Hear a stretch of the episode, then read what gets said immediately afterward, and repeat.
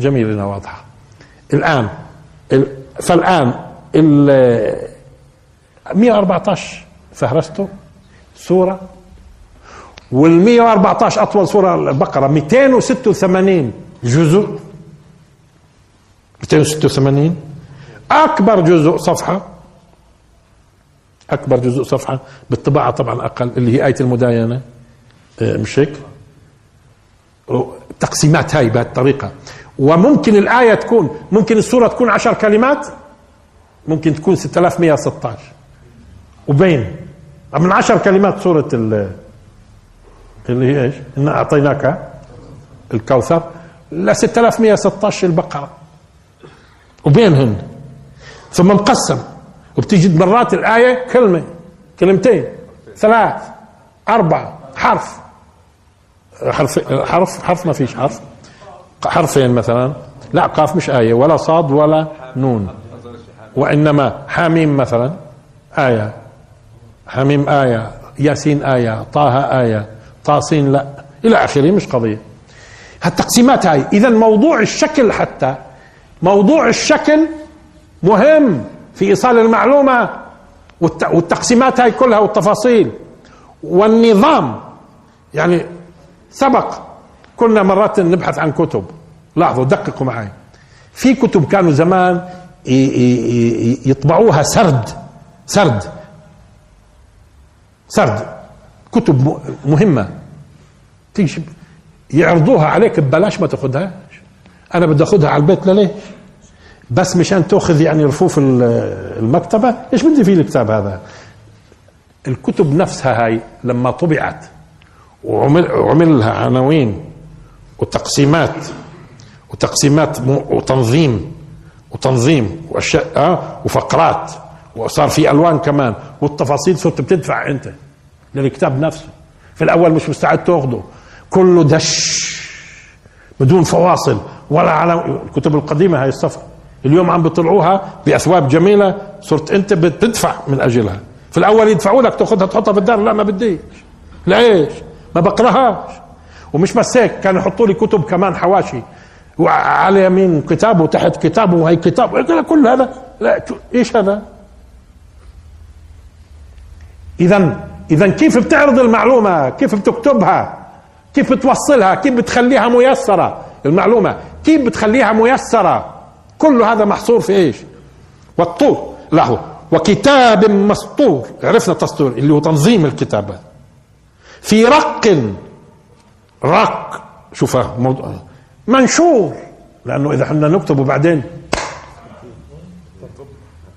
يقسم فيه لما بيكون معمم منشور متاح متاح. مش هيك؟ متاح للناس. اذا ودور الكتابة في حياة البشر ما في داعي نتكلم فيها. معروف. معروف. فإذا يقسم الله سبحانه وتعالى. ولاحظوا لذلك نكر ما قالش والكتاب. مشان ما يروحش ذهنهم لكتاب بعينه. بدي اتكلم عن الكتابة وشكلياتها حتى. وشكلياتها حتى ودور هذا الكلام دوره في حياة البشر والتحضر البشري والمسؤولية. حتى لما بده يسألك ودور الكتاب والمعرفة والتعليم وهالتفاصيل في كونك مسؤول وتؤمن ولا تؤمن تؤاخذ لا تؤاخذ مسؤول مش مسؤول تفاصيل كلها. ودخلك في الشكليات لأهميتها كمان. حتى المادة اللي اللي بده يكتب فيها كل ما كانت خفيفة رقيقة معناته تعمم أحسن ووصل واستفيد منه بشكل أفضل ومنشور ومش مخبى وموصل لكل الناس ومعمم. أما نروح نقول وكتاب مسطور التوراة شو دليلي قرآن شو دليلي لوح محفوظ شو دليلي طب ما كتاب مسطور في رقم منشور. والبيت المعمور. البيت المعمور. وارد في أحاديث صحيحة أن البيت المعمور هو بيت في السماء السبعة آه، حرمته كحرمة الكعبة يعني حرمته في السماء كحرمة الكعبة في الأرض كحرمة الكعبة في الأرض. والأحاديث الصحيحة تقول يدخله كل يوم سبعين آه، إذا سبعون ألف من الملائكة يدخلون اللي بيدخلوا لا يرجعوا إليه. يعني كل يوم سبعين ألف جديد. وهذا بيعطيك فكرة عن مدى ضخامة أعداد الملائكة. ضخامة أعداد الملائكة. كل يوم بيدخلوا كم؟ سبعون ألف يدخلون. كل يوم البيت المعمور ولا يرجعون إليه. هذا ورد فيها أحاديث. صحيحة. تمام؟ إيش اسمه؟ البيت المعمور. وإنه وهذا البيت حرمته كحرمة إيش؟ الكعبة في الأرض. بعدين لاحظوا الرموز. لاحظوا الرموز. الرسول صلى الله عليه وسلم لما أسري به ثم عرج به. السماء الأولى. والأصل على فكرة المسلمين يدرسوا هذا الكلام. ليش؟ أولى وجد فلان. الثانية فلان. الثالثة فلان الرابعة فلان من الأنبياء. كلهم على فكرة كل سماء واحد ما عدا السماء الثانية اثنين. عيسى ويحيى. إيش معنى يعني؟ عيسى ويحيى عليهما السلام. ليش يعني؟ إيش معنى هذول الأنبياء بالذات؟ أولى ثانية ثالثة رابعة خمسة سبعة مين وجد في السبعة إبراهيم عليه السلام. إيش بيعمل؟ آه مسند ظهره للبيت المعمور. ليش مين اللي أعاد بناء الكعبة في الأرض؟ إبراهيم عليه السلام. مين اللي مسند ظهره للكعبة في السماء؟ شفت شفت الرسائل الرمزية؟ يعني إبراهيم عليه السلام يسند ظهره للبيت المعمور. البيت المعمور إيش؟ مكانة الكعبة بالضبط. الكعبة التي بناها إبراهيم عليه السلام في الأرض في الأرض. موجودة في السماء. واللي في السماء معمورة بالملائكة كل يوم كم؟ في أكثر من هيك عمران؟ عمران ما هو العمران إيش؟ يا عمران بناء يا عمران التواجد. مش هيك التواجد. عمار المساجد مين؟ ما أنتم عمار المساجد. آه اللي بتواجدوا فيها يعني. مش هيك؟ وبالتالي معمور بيت معمور. وفي الأرض معمور ولا مش معمور؟ البيت اللي في الأرض برضه مثيله في الأرض. مثيله في الأرض معمور ولا مش معمور؟ ويبدو كل سماء كأنه فيها على فكرة لأنه السماء الأولى فيها بيت العزة. لأنه السماء الأولى فيها بيت العزة. وإن كان بيت العزة ما فيش فيه تفصيلات. بس شوية صغيرة نتوقف هنا. إيش معنى هدول بيدخلوا الملائكة سبعين ألف كل يوم؟ سبعين ألف كل يوم في الأربع وعشرين ساعة. الآن مدى اتساعه. التفاصيل والملائكة مجهول مش هيك؟ لكن إبراهيم عليه السلام يسند ظهره اللي بيبني الكعبة هو اللي بيسند ظهره هناك لأنهم أصلا هم كأنها الصورة نفسها على فكرة تتكرر في السماوات. الصورة نفسها. طيب هنا إنس هنا اللي بيطوفوا إنس وهناك اللي بيطوفوا الملائكة واللي بيطوفوا هناك الملائكة اشمعنى الملائكة؟ نشوف الملائكة ليش؟ نشوف الملائكة. شوف علي.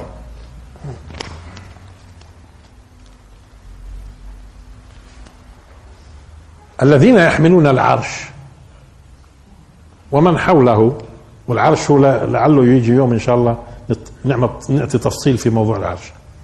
الذين يحملون العرش لأنه في ملائكة تحمل وفي شم... ملائكة إيش؟ حافة بالعرش. مش هيك؟ الذين يحملون العرش. ومن حوله؟ يسبحون بحمد ربهم ويؤمنون به ويستغفرون للذين آمنوا.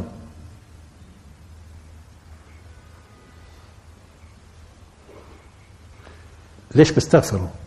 لاحظوا الآن. اذا هم مه... مش إحنا مهمتنا هون نطوف ونسأل الله ونستغفر لنا وللمؤمنين والمؤمنات. هناك هل سبعين ألف اللي بيدخلوا كل يوم؟ آه بيقوموا بعمل. طب بدنا نشوف شو الأعمال اللي بتقوم فيها الملائكة. بدي تنتبهوا لما ل...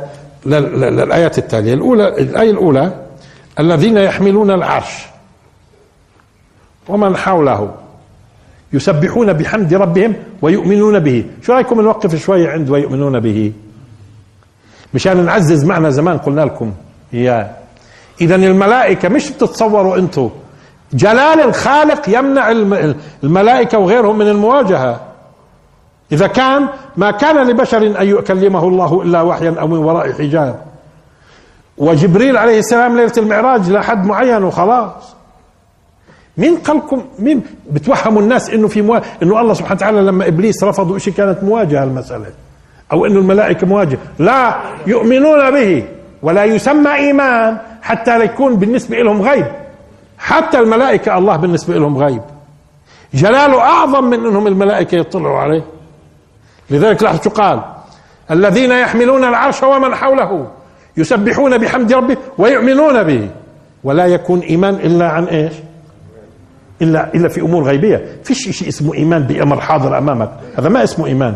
لما يكون الأمر حاضر أمامك ما اسمه إيمان. ولعله نفصل في موضوع في وقت ثاني في موضوع الإيمان وأنه الإيمان لا يتعلق إلا بالغيب. يؤمنون بالغيب. لازم يكون غيب حتى نسميه إيمان. حتى الملائكة يؤمنون به.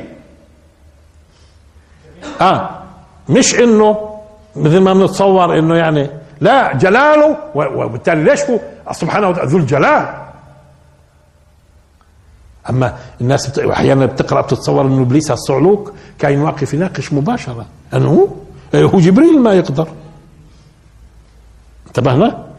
الذين يحملون العرش ومن حوله يسبحون بحمد ربهم ويؤمنون به. إن يؤمنون به إيمان. ويستغفرون الذين آمنوا. ربنا وسعت كل شيء رحمة وعلما. فاغفر للذين تابوا واتبعوا سبيلك وقهم عذاب الجحيم. تصوروا؟ كل بيلهجوا في إيش؟ الاستغفار. ومش بس بيستغفروا للمؤمنين الملائكة ويستغفرون لمن في الأرض. لاحظوا. يستغفرون لمن في الأرض.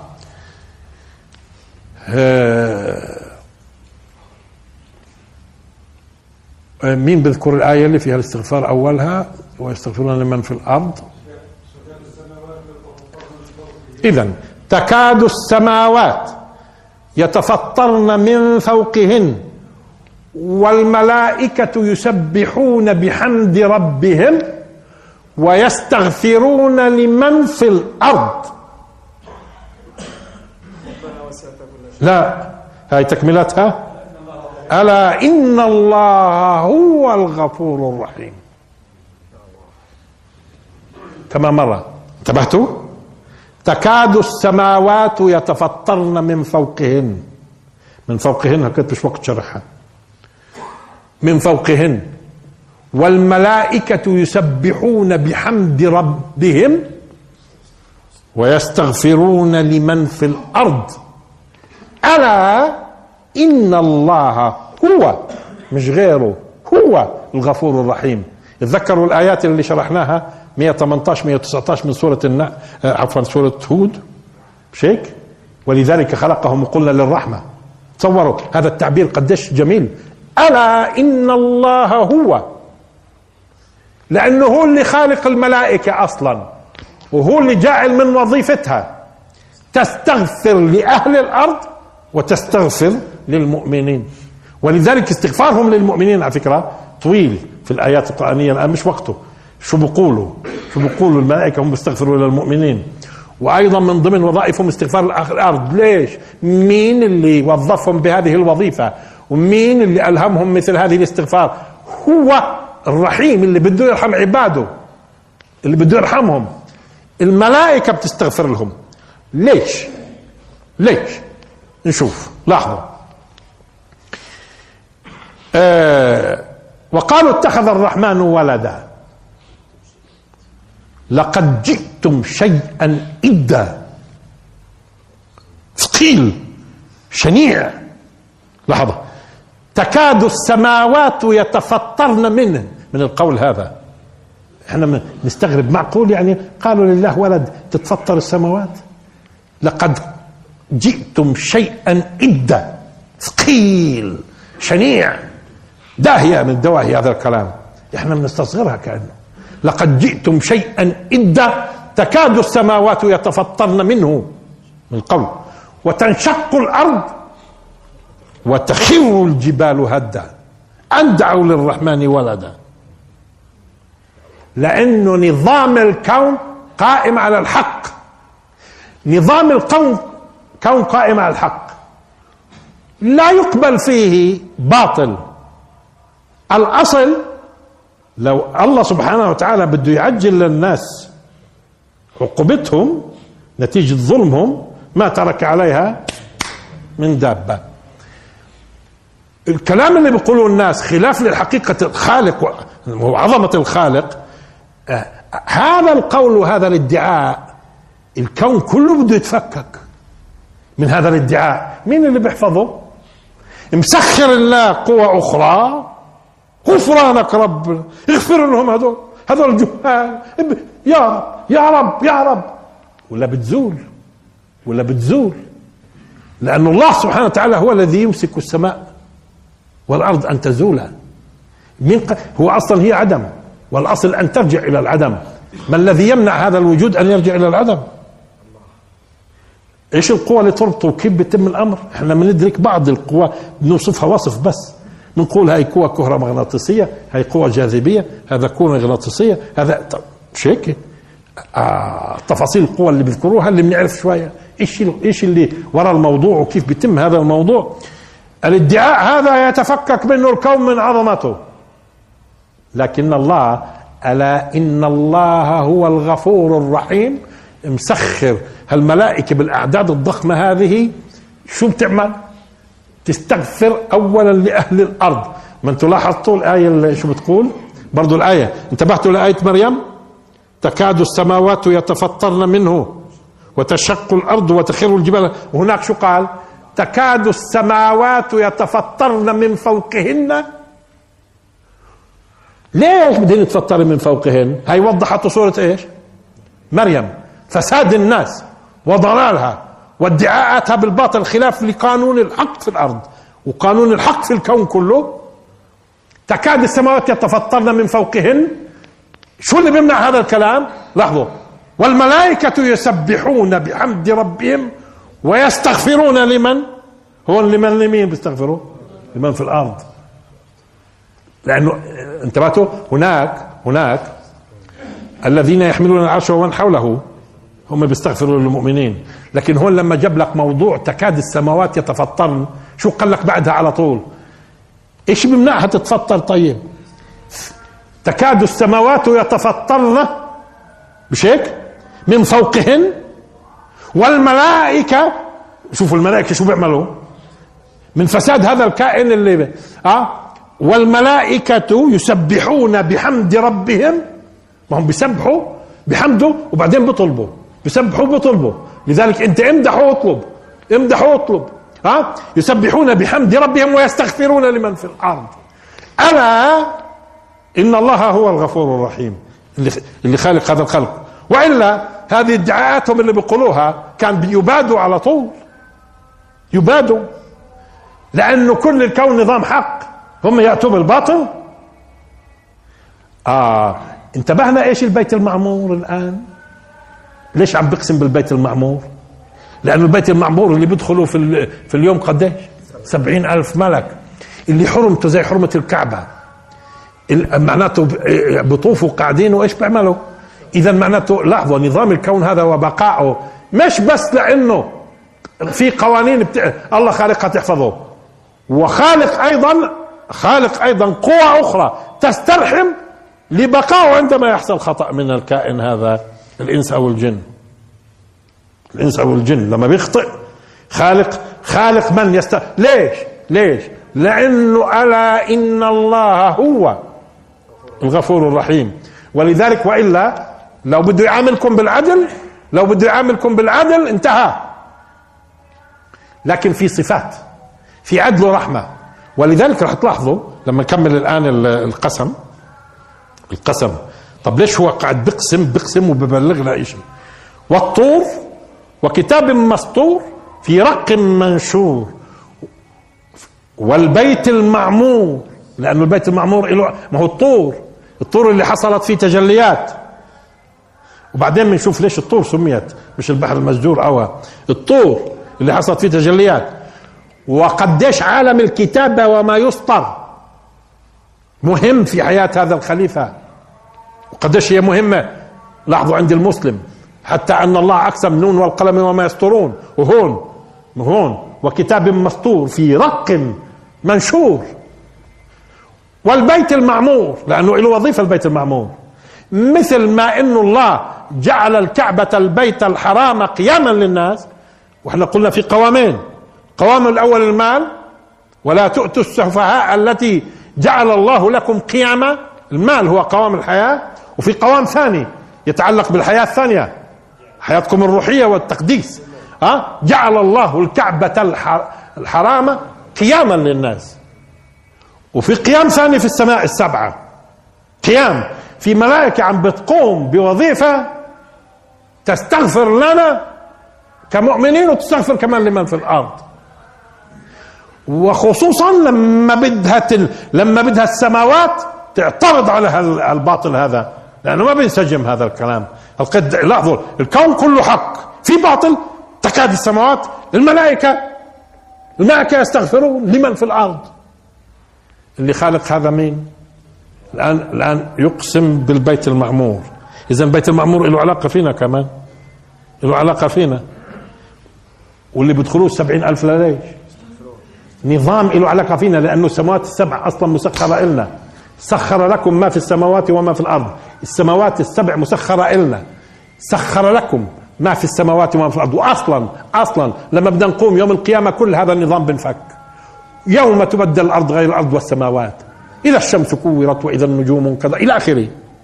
هو موجود أصلا مشاننا فوجود اذا البيت المعمور مشانك أنت. طيب مشان في الأخير نفهم القسم وليش بقول سبحانه وتعالى احتمال ليش في الأخير؟ إن عذاب ربك لواقع ما له من دافع.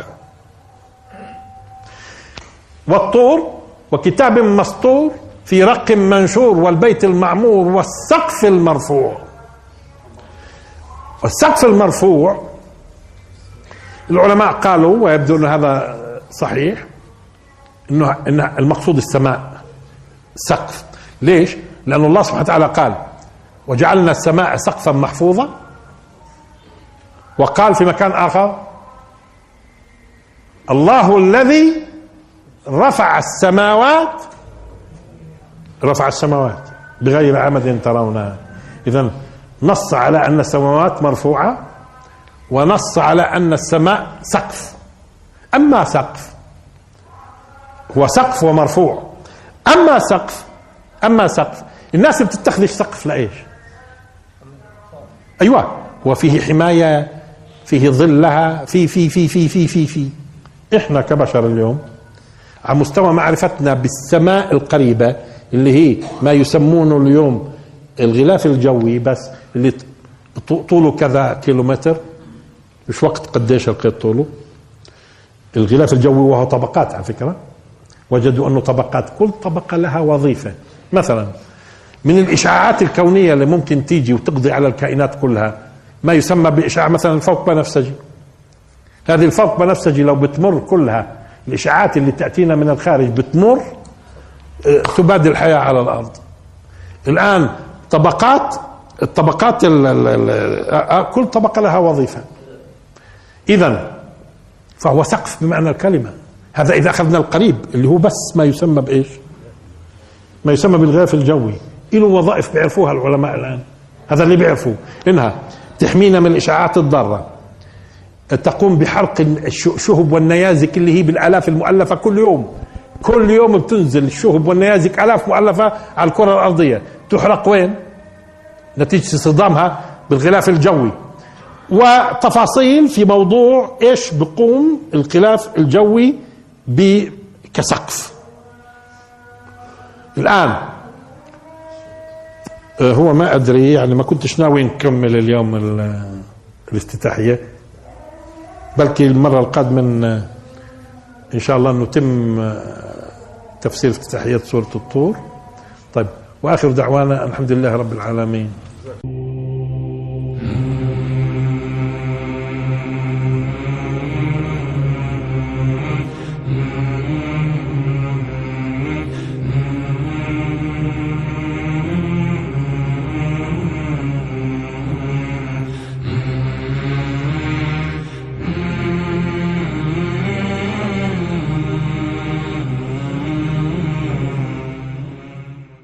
أعوذ بالله من الشيطان الرجيم. بسم الله الرحمن الرحيم. نتحدث اليوم إن شاء الله في افتتاحية سورة الطور. الطور. أعوذ بالله من الشيطان الرجيم. بسم الله الرحمن الرحيم. والطور. وكتاب مسطور. في رق منشور والبيت المعمور والسقف المرفوع والبحر المسجور. إن عذاب ربك لواقع ما له من دافع. والسورة سميت الطور. والطور قسم. وكما قلنا الله سبحانه وتعالى إذا أقسم يعظم الشيء يعظم الشيء اللي بيقسم فيه. والله سبحانه وتعالى يعظم ما يشاء من خلقه. لكن هون بيكون في تعظيم لشأن المقسم فيه. والطور. في مثلها طبعا في القرآن الكريم والفجر والعصر. كلمة واحدة وقسم هي آية. آية. إذا والطور آية والفجر آية والعصر آية. كلمة واحدة. الآن الطور إحنا سبق في آه، سورة التين لما فصلنا سورة التين فصلنا شوية في موضوع الطور. وقلنا هل كل جبل طور؟ رجحنا في حينه إنه الطور هو الجبل اللي يعني فيه نبات.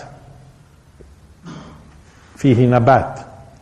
لأنه خلال العام بتحول النبات في ألوان شتى فهو يتحول من طور إلى طور. اذا الجبل المغروس اللي فيه نبات هو الطور بشكل عام. وهذا تحدثنا فيه لما تحدثنا في سورة التين. لكن هنا إيش المقصود؟ يعني يقسم بالطور أي طور؟ آه هو الحقيقة في كتب التفسير ذهبوا لأكثر من آه قول. إنه هل بيقسم بالجبل يعني؟ ولا الجبل بعينه؟ طبعا لما نيجي ننظر في القرآن الكريم ونجد إنه كلمة الطور وردت. عشر مرات. عشر مرات. تس يعني تسعة وهاي اللي هو الطور طيب التسعة اللي سبقت آه، كله في طور سيناء. طور سيناء. طور سنين. إذا كله التسعة إذا كانت التسعة كلها متعلقة بطور بعينه اللي نزلت عنده التوراة. طور بعينه. معناته العشرة هاي. ليش لا نروح إحنا على على معاني ثانية؟ ليش؟ وخصوصا هون بيستخدم ال والطور. أنو طور؟ طب هو هذا الطور معهود في القرآن الكريم. معهود. تسع مرات بيكون المقصود فيه طور سنين طور سيناء. بشكل؟ ليش لا نفسر نحن العشرة هاي؟ أي تفسير آخر؟ فيش أي مسوغ. حتى لو قالوا بتحتمل اللغة. إيش تحتمل اللغة؟ طب ما هو الطور معروف. الطور في القرآن معروف. انتهى الموضوع. إذا هي العشرة هاي المرة العشرة الوحيدة اللي مش مبين أنه طور. بس إذا التسعة الأولى كافية ولا مش كافية لتفسيره أنه الطور هو طور سيناء وطور سينين. آه اذا هو الطور اللي هو طور في سيناء آه وتحدثنا في في في وقتها إيش يعني؟ طور سيناء طور سيناء طور سينين. هذا في سورة التين للي بده يتابع الموضوع. بس جيد نلفت انتباهكم إنه عند هذا الطور الجبل المغروس عند هذا الطور هذا الجبل له خصوصية أولا لما كان النداء الأول لموسى عليه السلام كان من من عند وين؟ عند جبل الطور مش هيك؟ النداء الأول واللي هي كلم الله موسى تكليما عند الطور هاي واحد اثنين لما كانت المواعدة لموسى عليه السلام كانت وين؟ طور. المواعدة لموسى عليه السلام و, و... و... ومن معه والسبعين اللي اختارهم عند الطور. والجبل اللي نطق. وإذ نطقنا الجبل فوقهم كأنه ظل. وقال في محلات ثانية آه، رفعنا فوقهم. وقال أيضا رفعنا فوقكم الطور. معناته الجبل الذي رفع أنه وإذ نطقنا الجبل فوقهم مقصود فيه الطور. لأنها فسرت ورفعنا فوقكم الطور ورفعنا فوقهم الطور. رفع هذا الجبل فوقهم. طبعا هم خافوا خوف شديد وظنوا أنه واقع واقع يعني بده يوقع عليهم بهم. وهناك قيل لهم خذوا. لا لاحظوا. هم أخذوا التعليم والميثاق والطور إيش؟ يعني كان في نوع من الإجبار برضه ليش؟ ليش إجبار؟ نوع من الإجبار في ميثاق الآن. مرفوع. عند هذا الطور الوادي المقدس طوى عند هذا الطور البقعة المباركة من الشجرة في الوادي المقدس طوى. والعجيب إنه الله سبحانه وتعالى لما من علينا بإنه أنزل الماء فأنشأنا لكم به جنات من نخيل وأعناب فيها فواكه كثيرة. ومنها تأكلون ها؟ وشجرة تخرج من طور سيناء تنبت بالدهن وصبغ للآكلين. يعني عجيبة هذه الآية. عم بتكلم الله سبحانه وتعالى عن إنزال الماء وكيف أنشأ به بالماء جنات من نخيل وأعناب. لكم فيها في الجنات هاي لكم فيها فواكه كثيرة ومنها تأكلون. انتهت الآية هون. انتهت الآية. آية لحالها. و يعني إيش و؟ وأنشأ لكم أيضا. وشجرة. شوف فأنشأنا لكم به جنات إلى آخره. وشجرة. تخرج من طور سيناء تنبت بالدهن وصبغ للآكلين. واللي يغلب أن تكون هي شجرة إيش؟ الزيتون. يغلب أن تكون شجرة الزيتون. ليش بفردها والآية اللي بعدها وإن لكم في الأنعام ك... إن لكم في الأنعام لعبرة. في واو ولا ما فيش؟ هو المهم. وإن لكم. عم بتكلم لاحظوا عن الماء وما أنشأ وما أنشأ بالماء ثم يتكلم عن شجرة تخرج من طور سيناء ثم يتكلم عن الأنعام وفوائدها. سبحانه وتعالى. معناته هذا الشيء ملفت للانتباه. وكأنه بده يقول كأنه إنه بداية نشأة هذه الشجرة المباركة هو هذا المكان. بس المسلمين بعدهم متخلفين حتى يجروا أبحاث لحد الآن في هذه المسائل وفي المنطقة ويشوفوا خصائص هذه التربة والتفاصيل كلها. هذا إذا قدروا يحددوا المكان بالضبط.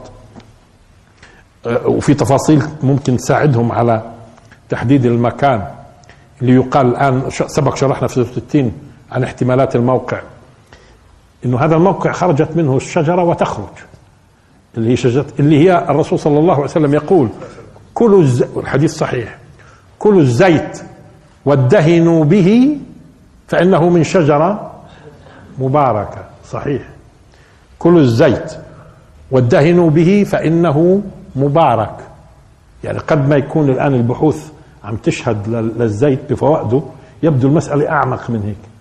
وتحدثنا شوية لما تحدثنا في سورة التين عن القوام الجسدي والقوام المعنوي وذكرنا التين والزيتون تتعلق بالقوام الجسدي والى اخره بعدين القوام المعنوي. هذا بنرجع اللي بده بيرجع لتفسير سورة التين. بس اذا وتخرج من طور سيناء. يعني نشأتها هنا هذه الشجرة. هنا ومش تشأتها في الماضي فقط لأنه دائما الفعل المضارع بدل على إيش؟ استمرارية تخرج تخرج. لو, لو هذا عند أمة ثانية كان آه، من الأمم كان آه، البحوث كانت آه، ممكن أيوة تجري على قدم وساق للتحقق من مثل هذه الرسائل اللي بيرسلها القرآن إلنا. إذا وعند الطور حصلت الصعقة لما قالوا أرنا الله جهرا. وعنده وقف موسى عليه السلام يسأل الله سبحانه وتعالى أن يعيدهم إلى الحياة. وأعادهم عند عند هذا الجبل إلى الحياة. ثم بعثناكم من بعد موتكم لعلكم تشكرون. إذا هذا المكان إذا الآن الله سبحانه وتعالى يقسم فيه. ثم تسمى السورة السورة تسمى الطور قد يكون نفس الجبل اللي رب العالمين لا. لا. لا. مش الجبل اللي نسف. ولذلك أنا بستغرب بعض الناس اليوم في بعض الصور قال لك هذا صورة صورة جبل التجلي. جبل التجلي؟ ما هو جعله دك. هو ظل موجود جبل التجلي. مش هو دكه أصلا. دكوا ولا ما دكوا خلصنا. هو قال له انظر إلى الجبل مش إلى الطور. هو انظر إلى الجبل معناته لأنه منطقة جبال هي. قال فهو وجهه إلى جبل معين مشان يعطيه المثال. وهذا الجبل دك وبالتالي لا وجود له. وكان قال لك هذا جبل التجلي. يعني هو دكه وبعدين رد أقامه مرة ثانية. اذا هذا غير عن جبل الطور. تمام؟ لأنه استخدم هون ولكن انظر إلى الجبل. لكن هناك دائما كان يقول الطور. آه أي جبل؟ مش اللي هو قاعد عليه. مثلا. لا هو غالبا في ألو... في الواد في الشاطئ الأيمن للواد. الشاطئ الأيمن. والعجيب في الموضوع إنه بعض الناس يعني احتاروا في تحديد الجانب الأيمن من الواد. وسبق أظني أشرنا إنه كيف ممكن نحدد إحنا الجانب الأيمن أو الشاطئ الأيمن للواد؟ ما هو الأيمن ممكن وأنت رايح هيك هذا الأيمن وأنت جاي هيك هذا الأيمن. هذا غير صحيح طبعا. غير صحيح لأنه شو قلنا إحنا؟ أيوه قلنا إنه طالما إنه واد اذا يجري فيه الماء. انتهى الموضوع. معناته بتاخذ جريان الماء. هذا اليمين هذا اليسار. اذا طالما هو واد اذا انتبهنا كيف التحديد؟ طالما هو واد بدك تأخذ جريان الماء. أخذنا الجريان هذا اليمين هذا اليسار. يمكن تحديدها بسهولة اذا طيب بس هيك بدناش ندخل في مواضيع إحنا. ثانية غير موضوع سورة الطور. والطور نفهم اذا هون ما فيش مجال الحقيقة لا نقبل إنه يروحوا لأي معنى. كن قال لك يحتمل المعنى. إيش يحتمل؟ هذا هو الطور. خلاص. والطور. وكتاب مسطور. ميم سين ط مسطور. قالوا آه، التوراة. ليش يا أخوي التوراة؟ ليش؟ وين قال التوراة؟ قالوا القرآن. من شو دليلنا؟ شو دليلنا القرآن؟ كتاب مسطور. قالوا اللوح المحفوظ. لا يكون اللوح المحفوظ في رق منشوف. أي ما هو أصلا محفوظ ومخبى آه من شو دليلنا لا شو دليلنا إنه القرآن أصلا؟ شو دليلنا إنه التوراة؟ شو دليلنا إنه اللوح المحفوظ؟ ولا هيك؟ ولا نستطيع يعني ندخل في التفسير ما نشاء. طب إحنا قلنا الطور دليلنا إنه قبلها في تسع مرات مذكور الطور ومعروف. اذا هذا الطور. طيب وصار معهود الطور في القرآن شو معهود. طيب ولكن وكتاب مسطور ما بتلاحظوا إنه كتاب هنا جت منكرة؟ يعني ما قالش والكتاب المسطور. وكتاب مسطور كتاب. اذا الأصل أنت ما ما تدخل من عندك كلام. لا تقول أنت لا تقول قرآن ولا تقول التوراة ولا تقول لوح محفوظ ولا غيره. هو عم بقول لك وكتاب مسطور خلاص. كتاب مسطور معروف شو معنات كتاب؟ معروف شو مسطور وفي رق منشور معروف. بتقول لي قرآن وتوراة ليش بدنا جبنا؟ وهذا لذلك يجب أن نكون منتبهين. في في منهجية التفسير. ما بصير ندخل شيء من عندنا ونقول قال قال أهل التفسير. شو يعني قال أهل التفسير؟ إذا ما كانش أهل التفسير بدهم يعتمدوا على دليل. إيش يعني قالوا؟ طب هو أصلا التردد بهذا الشكل دليل على أنه مش صحيح. قيل قيل قيل قيل. في نقل عن الرسول صلى الله عليه وسلم؟ ما فيش نقل. اذا خلاص خذ المعنى. أنت خذ اللغة. اللغة بتقول كتاب مسطور. في رق منشور. طب نشوف. وكما قلنا إذا بتلاحظوا كتاب إيش؟ منكرة. لا. إيش يعني منكرة؟ بدون لم تعرف الآن كما عرف الطور وكما عرف السقف المرفوع وكما عرف البحر المسجور وكما عرف البيت المعمور هون بقول وكتاب. بعضهم قال لأنه أقرب مذكور كان الطور اللي نزل فيه التوراة اذا هذا التوراة هذا مش دليل. هذا مش دليل. لأنه لا يكون البحر المسجور برضه بيوقع عند الطور ولا يكون السقف المرفوع برضه عند الطور هناك. أما كتاب فمعروف.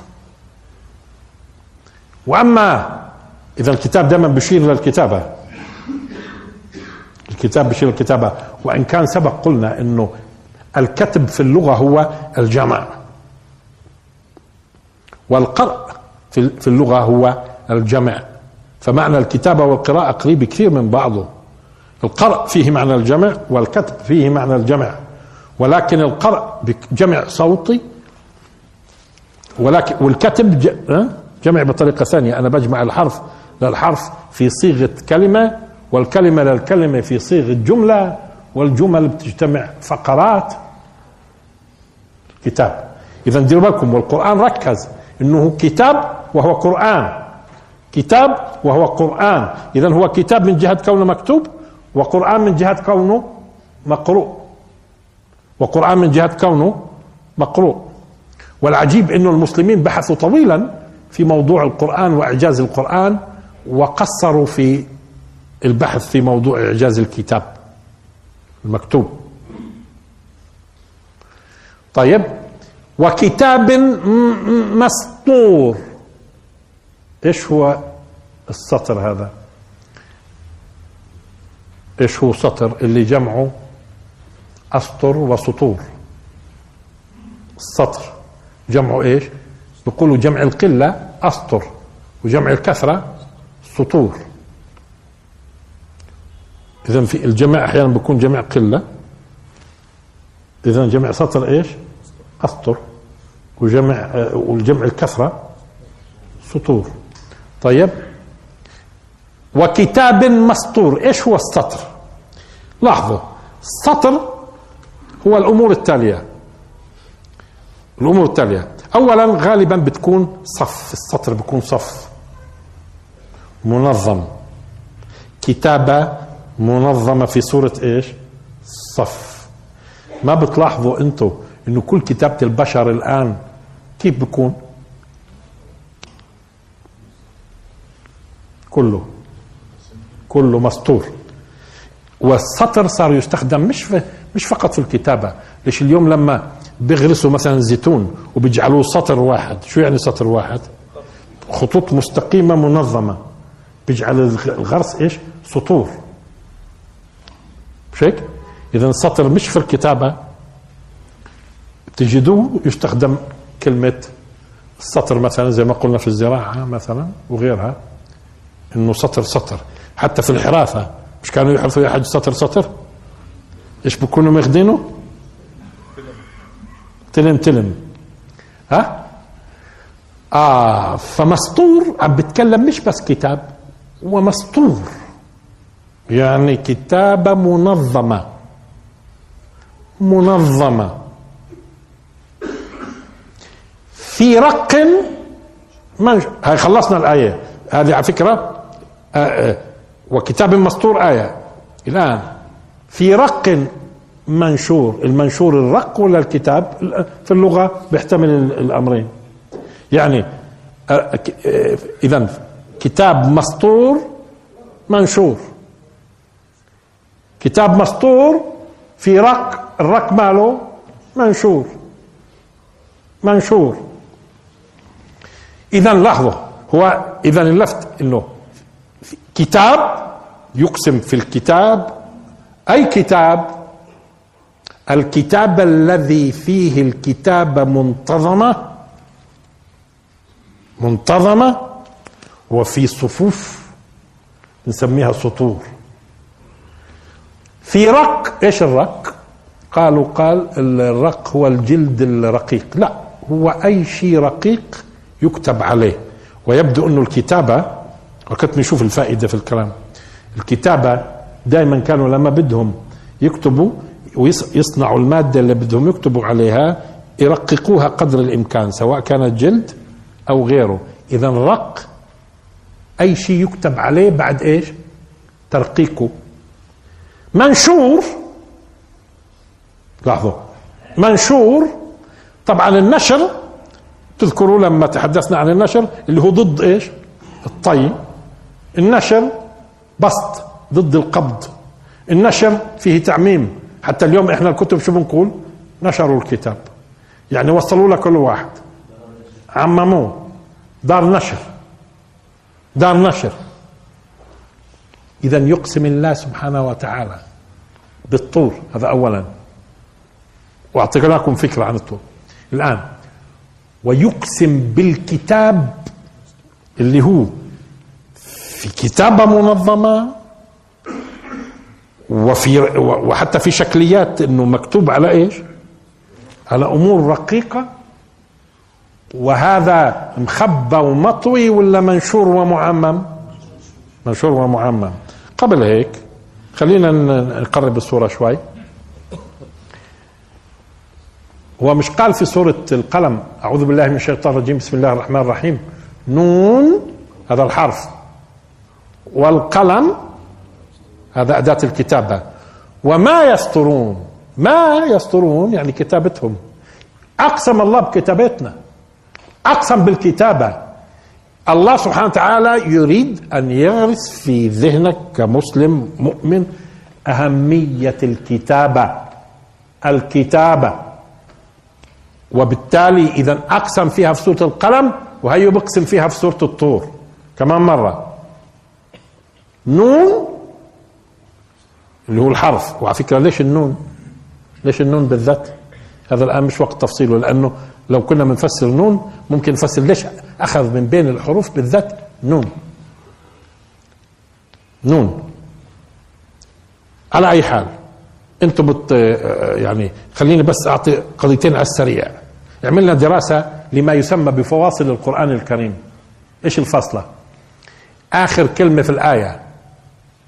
ومنها تأكلون تأكلون.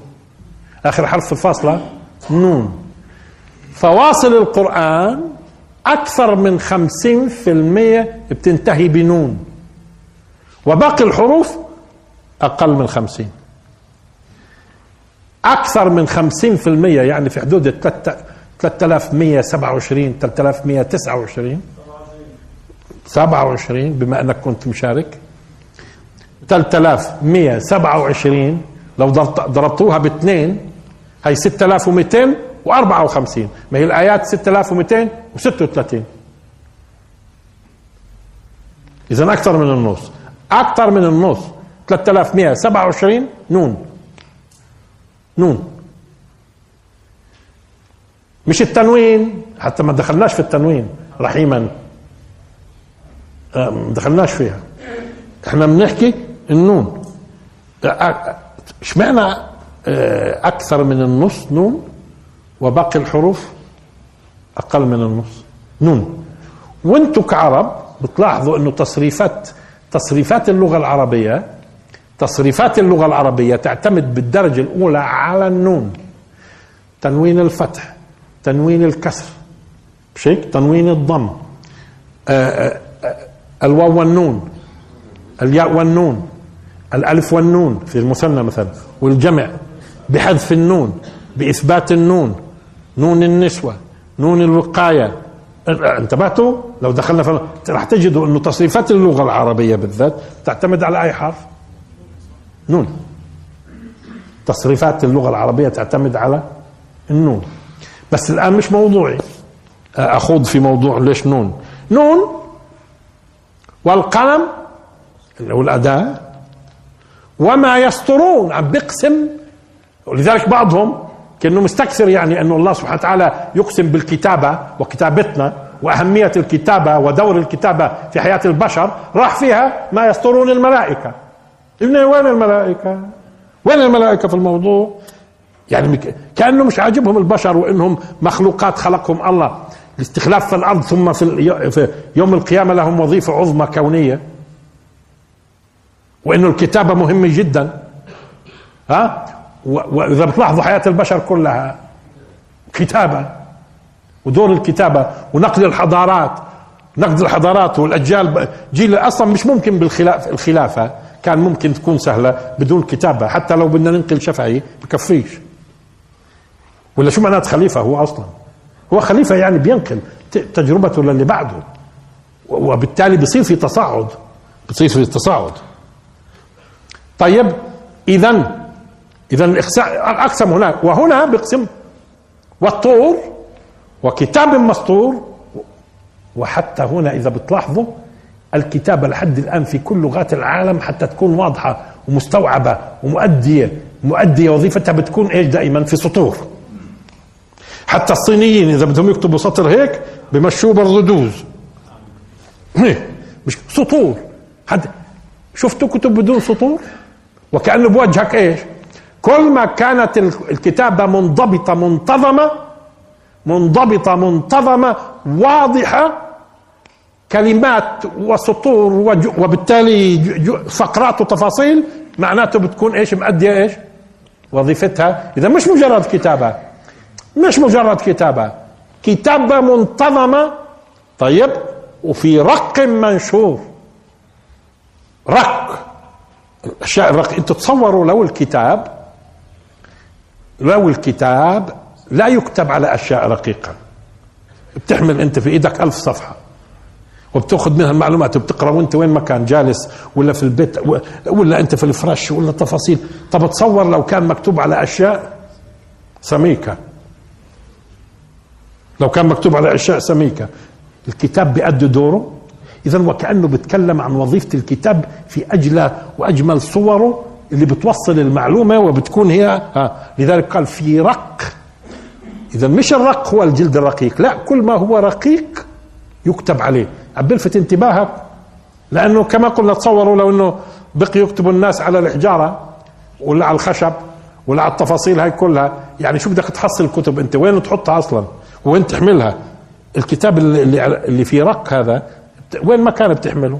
وين ما كان بتحمله؟ وين ما كان بتدرس فيه؟ وين فإذا حتى موضوع الشكليات القرآن نفسه القرآن نفسه لما جاء بده يعرض المعلومات علينا في العقيدة وفي الشريعة وفي غيرها إذا بتلاحظوا لأول مرة أنت القرآن الكريم 77407 كلمة حسب إحصاءات مركز نون. 77407 قسم على 250 كلمة 260 كلمة الصفحة قلنا بيطلع 300 صفحة أقل من 299 300 صفحة. ال 300 صفحة هاي إذا بتلاحظوا. 114 سورة 114 سورة شو يعني؟ عمركم شفتوا كتاب فهرسته 114 كتاب 300 صفحة. فهرسته 114 أنا ما أنا عم بقول. مين قال 600 آه ما أنا عم بقول. بإمكانك تجعله ألف إذا بتكتبوا بالخط بتقعد تتسلى تكتبوا ألف. لكن عم نقول المعتاد في الطباعة بتكون الصفحة فيها 250 ل 260 كلمة. انتبهت؟ عم تستوعب علي؟ ماشي ماشي. بس بدي توصلك الفكرة. إحنا اليوم كيف بنعرف؟ إحنا ماني بإمكاني أكتب الك... أكتب كل سطر كلمة. وأخليه 2000 صفحة مش قضية. أنا عم بتكلم. طباعتنا العادية إحنا. بيكون الصفحة فيها من 250 ل 260 يعني القرآن شو بيطلع؟ 300 صفحة. انتبهت الفكرة؟ بس بس الفكرة المهم.